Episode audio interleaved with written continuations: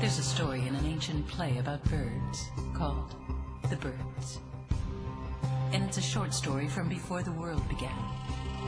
From a time when there was no earth, no land, only air and birds everywhere. But the thing was, there was no place to land because there was no land. So they just circled around and around because this was before the world began.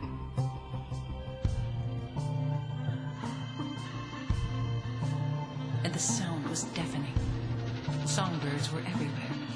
Billions and billions and billions of birds. And one of these birds was a lark.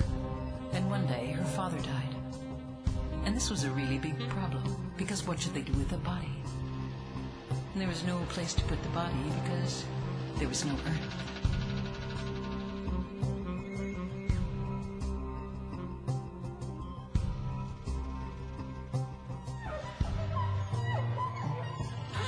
And finally, the lark had a solution.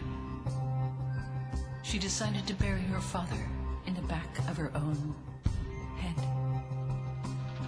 And this was the beginning of memory. Because before this, no one could remember a thing. They were just constantly flying in circles. Constantly flying in huge